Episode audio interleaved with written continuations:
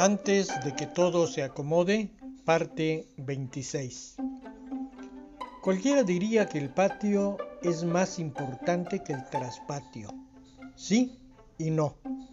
Los niños de mi generación, nací en mil novecientos cincuenta y siete, que tuvieron el privilegio, casi todos, de vivir en una casa con lo que acá en Comitán llamamos sitio, votarían a favor del traspatio. El patio central era como el espacio de presentación. Siempre estaba bien arreglado, cosa que no sucedía con el traspatio. Al traspatio solo entraban los albañiles, los que llevaban el carbón o el agua en barriles, las mujeres que llegaban a lavar la ropa o a moler el cacao para hacer el chocolate. Es decir, el traspatio era, como su nombre lo indica, el patio trasero. Pero por lo mismo, era un espacio reservado. Los visitantes, los señores importantes, los que hacían los negocios o llegaban en plan amistoso a beber la cerveza con una botana, no iban al sitio. Ellos, los potentados, se quedaban en el patio, siempre inundado de luz, circundado por corredores con pilares de cedro, maceteros con orquídeas y helechos, llamados también colas de quetzal, y con pisos enladrillados, siempre exudando el aroma a barro recién lavado. Al sitio iban los que ya mencioné y los niños de la casa y los amigos.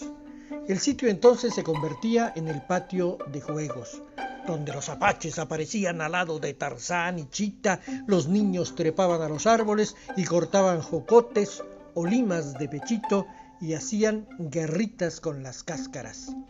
Los de mi generación votarían a favor del sitio, el traspatio. Ahí, debajo de los tapescos con chayotes, se escondían con las primas en el juego de las escondidas. Lo más importante sucedía ahí.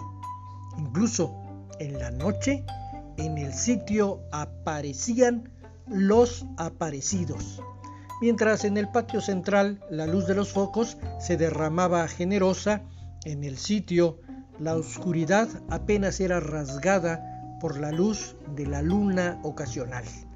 Pero esta oscuridad era la que permitía acudir a las siete de la noche antes de la cena y sentarse en un trepechón a mirar las estrellas. El sitio era el lugar más íntimo de la casa, el espacio donde era posible comunicarse con el universo. Bastaba alargar la mano para sentir en el aire algo como una ventana que no se abría en ningún otro lugar de la casa. En las mañanas había gallinas, conejos y ocasionalmente algún borrego que, lástima, lo engordaban para hacerlo barbacoa. Ahí llegaban las chinitas a picotear lo que las gallinas dejaban. Por ahí pasaban, como líneas hechas de viento, las lagartijas que trepaban en las bardas, bardas chimuelas con ladrillos a punto de caer, llenos del verdín del moho, llenos de polvo, llenos de historia.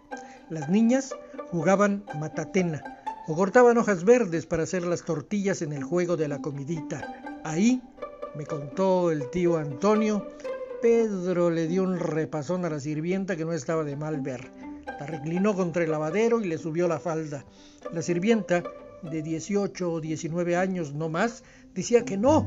Movía la cabeza esquivando la boca de Pedro, que insistía en besarla, pero, contó el tío Antonio, cuando Pedro, ya molesto, ya fastidiado, casi agotado por la refriega, suspendió el asedio, la sirvienta le dijo: «Vení pues, pero no vayas a decir nada», y contó el tío, le bajó el cierre de la bragueta.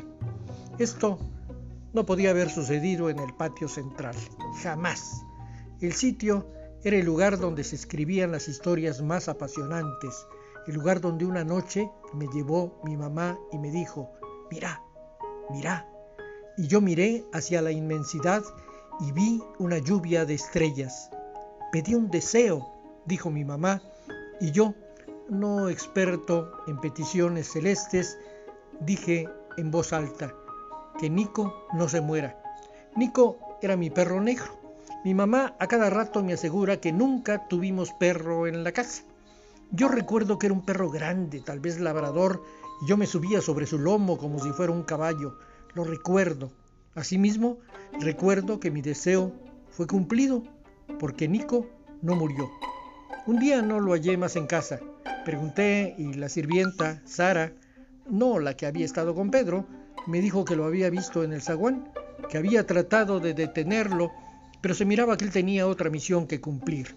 Volvió la mirada, ladró y corrió por la calle empedrada.